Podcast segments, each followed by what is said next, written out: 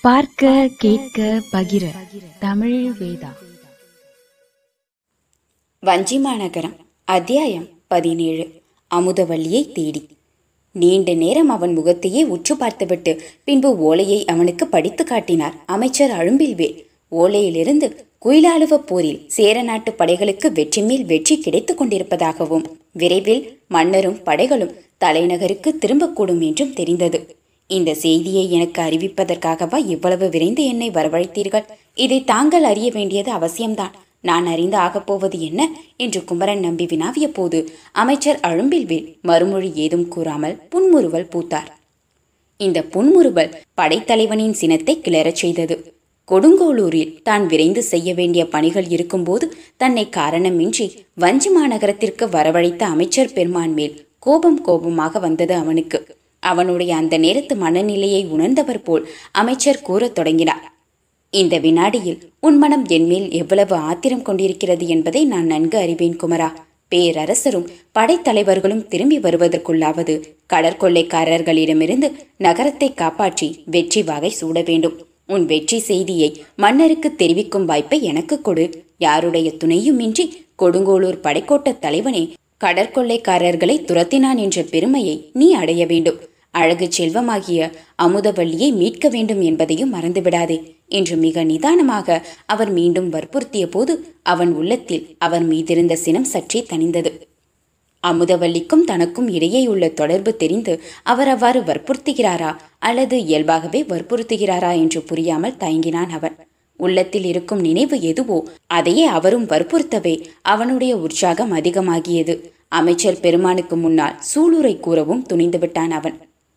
பெரும் மன்னரும் படைத்தலைவர்களும் குயிலாலுவத்தை வென்று வாகை சூடி திரும்புவதற்கு முன் கடற்கொள்ளைக்காரர்களாகிய கடம்பர்களை வென்று வாகை சூடுவேன் என இன்று இந்த வினாடியில் சேர நாட்டின் மிகச் சிறந்த மதியூகியும் அரசதந்திர வித்தகரும் ஆகிய தங்கள் முன் சூளுரைக்கிறேன். நான் வெற்றி வாகை சூடுவேன் என்று கூறும் இந்த உறுதியிலேயே ரத்தின வணிகர் மகள் அமுதவல்லியை மீட்பேன் என்ற உறுதியும் அடங்கியிருக்கிறது. தாங்கள் இனியாவது என்னை நம்பி விடை கொடுக்க வேண்டும். பலவிதங்களில் கரையோரத்து மரக்களத்தில் தங்கியிருக்கும் ஆந்தை கண்ணனின் ஆத்திரத்தை கிளறிவிட்டிருக்கிறேன். ஆகவே இனி ஒவ்வொரு வினாடியும் நான் கொடுங்கோளூரில் எச்சரிக்கையோடு காத்திருக்க வேண்டும். இந்த நேரத்தில் தங்கள் அழைப்பை பொருட்படுத்தியே வந்தேன். நீ பொருட்படுத்தும் அளவிற்கு பொறுப்புள்ளவன் என்பதாலேயே நானும் உன்னை கூப்பிட்டேன். மாமன்னர் வடதிசையிலிருந்து திரும்பும் முன் கடம்பர் கடல் முற்றுகையை தீர்த்துவிட வேண்டும்.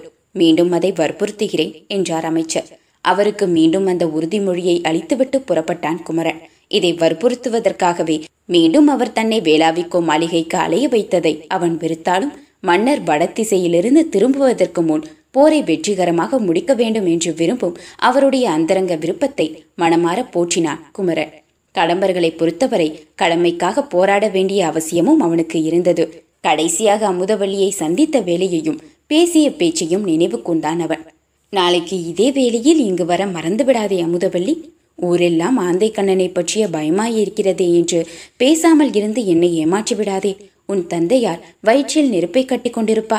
எங்கே தம்முடைய ரத்தினங்களை எல்லாம் ஆந்தை கண்ணன் வாரி கட்டி கொண்டு போய்விடுவானோ என்று அவருக்கு குடல் நடுங்கும். உன் தந்தை தன்னிடம் உள்ள எல்லா ரத்தினங்களை பற்றியும் கவலைப்படட்டும். ஆனால் ஒரே ஒரு விலைமதிப்பற்ற ரத்தினத்தை பற்றி மட்டும் அவர் கவலைப்படுவதை விட்டுவிடலாம் என்று கூறிவிட்டு நீதான் நீதான் அந்த விலைமதிப்பற்ற ரத்தினம் அமுதவல்லி. என்று தான் அவளை புகழ்ந்துரைத்ததையும் வஞ்சி மாநகரத்திலிருந்து கொடுங்கோளூருக்கு திரும்பிக் கொண்டிருந்த இந்த வேளையில் நினைவு கூர்ந்தான் படைத்தலைவன் குமரன் நம்பி. அமுதவல்லியின் வசீகரமான முகமும் எழில் நிறைந்த புன்சிரிப்பும் பருகும் விழிச்சுடர்களும் நினைவு வந்து அவனை உருக்கின. இரவின் குளிர்ந்த காற்றும் சாலையின் தனிமையான சூழலும் அவன் உள்ளத்தை நெகிழச் செய்தன. அந்த நிகழ்ச்சியில் மனது கிணியவளின் நினைவே பெருகியது. வழியெல்லாம் அந்த நினைவின் இனிமையிலேயே கடந்தான். கொடுங்கோளூரை அடையும் போது நள்ளிரவுக்கு மேல் ஆகிவிட்டது படைக்கோட்டத்தில் வாயிற்காப்போரை தவிர வேறொருவரும் இல்லை. வீரர்கள் அனைவரும் பொன்வானி ஆற்று முகத்திலேயே காத்திருப்பதாக தெரியவந்தது. அமைச்சரின் அந்தரங்க ஊழியர்களாகிய வலியனும் பூழியனும் கூட படைக்கோட்டத்தில் இல்லை. அவர்களும் கூட உறக்கத்தை கெடுத்துக்கொண்டு ஆற்றுமுகத்திற்கு சென்றிருப்பதாக காவல் வீரர்கள் கூறினார்கள். குமரனும் உடனே ஆற்றுமுகத்திற்கு விரைந்தார் வீரர்கள் தங்கள் தலைவனை கண்டதும் முகமலர்ந்தனர். தலைவன் அமைச்சரிடம் இருந்து அறிந்து வந்த செய்தியை பற்றி தங்களுக்கு ஏதேனும் கூறுவானோ என்ற எண்ணமும் ஆர்வமும் படை வீரர்களுக்கு இருந்தது. ஆனால் அத்தகைய ஆர்வம் எதுவுமே இல்லாமல் நிதானமாக இருந்த இருவரும் அக்கூட்டத்தில் விருப்பு வெறுப்பற்று காணப்பட்டனர். அவர்களே வலியனும் பூழியனும் ஆவார்கள். அமைச்சர் குமரனை எதற்காக கூப்பிட்டு அனுப்பினார் என்பதை தெரிந்து கொள்வதில் அவர்கள் சிறிதும் ஆர்வம் காட்டவில்லை. அது குமரனுக்கே வியப்பையும் திகைப்பையும் அளிக்கச் செய்தது. ஏனைய வீரர்களிடமும் அமைச்சரை சந்திக்க சென்றது பற்றி அவன் எதுவும் கூறவில்லை. முற்றுகையை விரைவில் முறியடிக்க வேண்டும் என்பதை பொதுவாக கூறினார் என்று தெரிவித்துவிட்டு மேலே ஆக வேண்டிய காரியங்களை கவனிக்க தொடங்கினான் குமரன் நம்பி. விடிவதற்குள் கடம்பர்கள் படகுகள் மூலம் ஆற்று முகத்துக்கு வரலாம் என்று குமரனின் அனுமானத்திற்கு தோன்றியது. அப்படி அவர்கள் வந்தால் உடனே அவர்களை எதிர்த்து அழிப்பதற்கும் சிறைப்பிடிப்பதற்கும் வேண்டிய ஏற்பாடுகளை இப்போதிருந்தே செய்யத் தொடங்கினான் அவன்.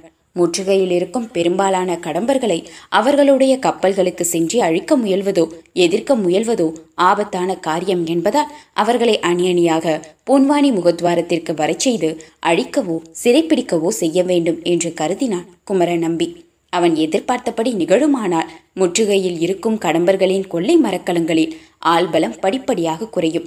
ஆள்பலம் குறைய குறைய அந்த கப்பல்கள் வலிமையற்றதாக நேரிடும். கப்பல்கள் வலிமையற்றதாகிவிட்ட பின் குமரன் தன் வீரர்களுடன் கடலில் புகுந்து கொள்ளை மரக்கலங்களை கைப்பற்றி அவற்றில் ஏதாவது ஒன்றில் சிறை வைக்க பெற்றிருப்பதாக கருதும் அமுதவல்லியை மீட்கலாம்.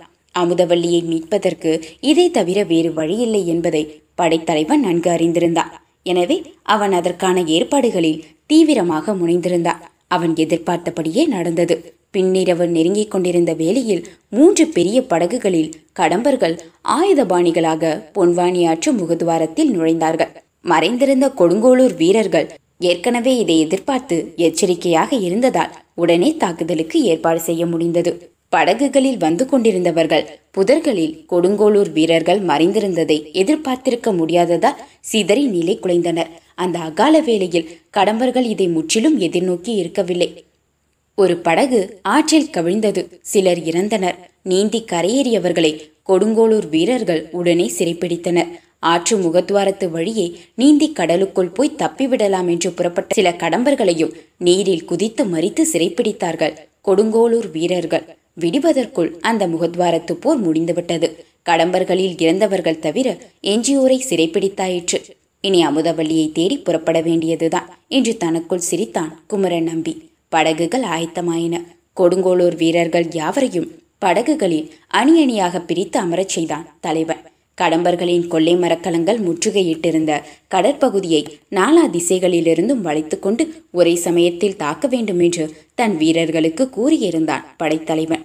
கடம்பர்களின் கொள்ளை மரக்கலங்களில் ஒன்று கூட தப்பி சென்று விடாமல் எல்லாவற்றையும் வளைத்துக்கொண்டு தாக்க வேண்டும் என்பதும் யாவருக்கும் தெளிவாக கூறப்பட்டிருந்தது.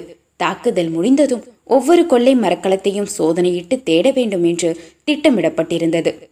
எல்லா இடங்களுக்கும் துரத்தி துரத்தி உடன் வந்த அமைச்சர் அழும்பில்வேலின் அந்தரங்க ஊழியர்களான வலியனும் பூழியனும் என்ன காரணத்தினாலோ கடலுக்குள் படகுகள் புறப்பட்ட போது மட்டும் மெல்ல நழுவி விலகி சென்று விட்டார்கள்.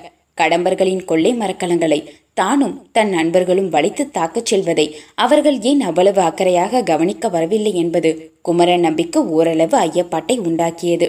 அமுதவல்லியை தேடி கண்டுபிடிக்க வேண்டும் என்பது அமைச்சர் மூலமும் அவருடைய அந்தரங்க ஊழியர்கள் மூலமுமே அதிகமாக வற்புறுத்தப்பட்டிருக்க அதை செயற்படுத்தும் போது அவ்வூழியர்கள் காணாதது போல விலகி சென்று விட்டதை சிந்தித்து பார்க்க வேண்டிய நிலையில் இருந்தான் குமரன் நம்பி. ஆனால் தனியே அதை மட்டுமே சிந்தித்து பார்க்கவும் அப்போது அவனுக்கு வாய்ப்பில்லை. ஒரு பெரிய கடல் முற்றுகையை தளர்த்தி எதிரிகளின் மரக்கலங்களில் புகுந்து சோதனையிட வேண்டிய காரியத்துக்காக விரைந்து கொண்டிருந்தான் அவன். அந்த நிலையில் அழும்பில்வேலின் அந்தரங்க ஊழியர்களான அவர்கள் இருவரும் ஏன் தங்களை பின்தொடரவில்லை என்பதை பற்றியே கவலைப்பட முடியாமல் இருந்ததற்காக அதிகம் வருத்தப்படாமல் தன் செயல்களை கவனித்து செய்யலானான் கொடுங்கோளூர் படைக்கோட்ட தலைவன் குமரன் நம்பி. அத்தியாயம் பதினேழு. முடிவுற்றது.